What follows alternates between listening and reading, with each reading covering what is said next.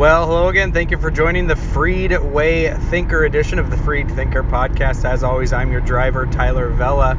Today, I just really wanted to talk quickly about a conversation that I regularly have with not just unbelievers, not just atheists, but online infidel, atheistic fundamentalist type atheists. Uh, and that is the objection to the Flying Spaghetti Monster, or some other weird iteration uh, thereof. So uh, if you're not familiar with this objection, basically what happens is um, they think that um, because you can't demonstrate that God exists, or so they say, uh, therefore they can just posit any type of absurd explanation that they want. So the Flying Spaghetti Monster and his noodly appendages, for example, or the one I got into yesterday, the world's ultimate burrito.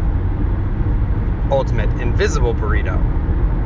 Ultimate invisible omnipotent burrito. Ultimate invisible omnipotent omniscient omnibenevolent immutable burrito, and so on. Why do I add all those? Well, because what the what the the the atheistic fundamentalist doesn't realize is that we can run a conceptual analysis between two different concepts. So this, by the way, I'm not saying any of this to say that therefore God exists.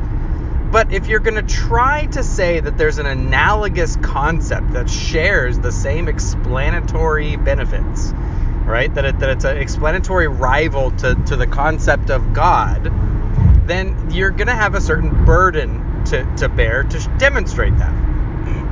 So what happens is they say, okay, well, there's this um, there's this ultimate there's this ultimate burrito. Okay, um, well, God God has the benefit of being the best explanation for um, why there's something rather than nothing. And they say, okay, well, then it's a creator ultimate burrito. Okay, well, um, then then uh, God God is omnipotent over all of his creation, such that he can do what he desires. Okay, well, it's it's the creator omnipotent ultimate burrito. Okay, well, is is this ultimate burrito sovereign over creation? Yeah, sure he is. Okay, well, to be sovereign over all of creation is, you know, how can he be sovereign if he doesn't know what's happening? Oh, well, he's omniscient. So now he's the omnipotent, omniscient, sovereign, creator ultimate burrito.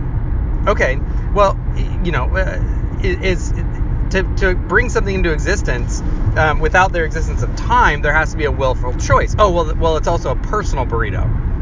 Okay, so now you have an omnipotent, omniscient, uh, personal creator ultimate burrito, and and and so on and so forth, such that in order for it to become, in order for whatever they pair it, right? They do this with the fly, Flying Spaghetti Monster. They do this with the Invisible Teapot. They do this with the, the Ultimate Invisible Burrito, so on and so forth. In order to do it, they have to make a thousand little ad hoc adjustments to the concept, such that at the end of the day, in order for it to be a rival to God, it has to be conceptually indistinguishable from God.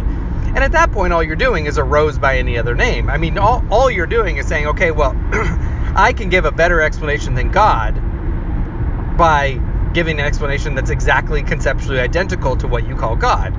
I'm just going to call it something else, right? Then you're just playing semantics. You're just you're just playing a lexical shell game at that point.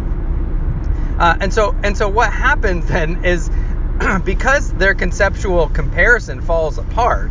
And, and and because most of them, by the way, are not trained to do any type of uh, philosophical reasoning. They love to say, oh, we love evidence and logic and reason. They're not trained one lick to do anything having to do with evidence, logic, or reason. They have no idea how to do a conceptual analysis. Um, th- at that point, then all they do is just, they, they shift gear, shift the, you know, try it again, shift the burden of proof sense away from they're the one making the claim that this explanation is a rival. So they shift the burden of proof. They move the goalposts, and now it's, okay, well, yeah, well, you can't prove that God exists anyways. Neener, neener, neener. Right? And then and then two days later, yeah, well, the invisible burrito, right? They don't learn anything. They don't they don't they don't listen, right? They they just they're just out there to pontificate, uh, to, to parrot whatever angry uh, anti-theistic memes that they thought were funny. Uh, or they thought were they thought were actually good, but they're completely ignorant and don't see the major conceptual problems with them. So the next time somebody tries to posit the Flying Spaghetti Monster, the Flying Teapot, the Ultimate Invisible Burrito, or whatever, uh, just go through the conceptual analysis and ask them ask them all the questions, such that at the end of the day, what they really have is just God by another name. And that's about it. Well, thank you again for joining me on this brief Freed Way Thinker. Drive safe, and God bless.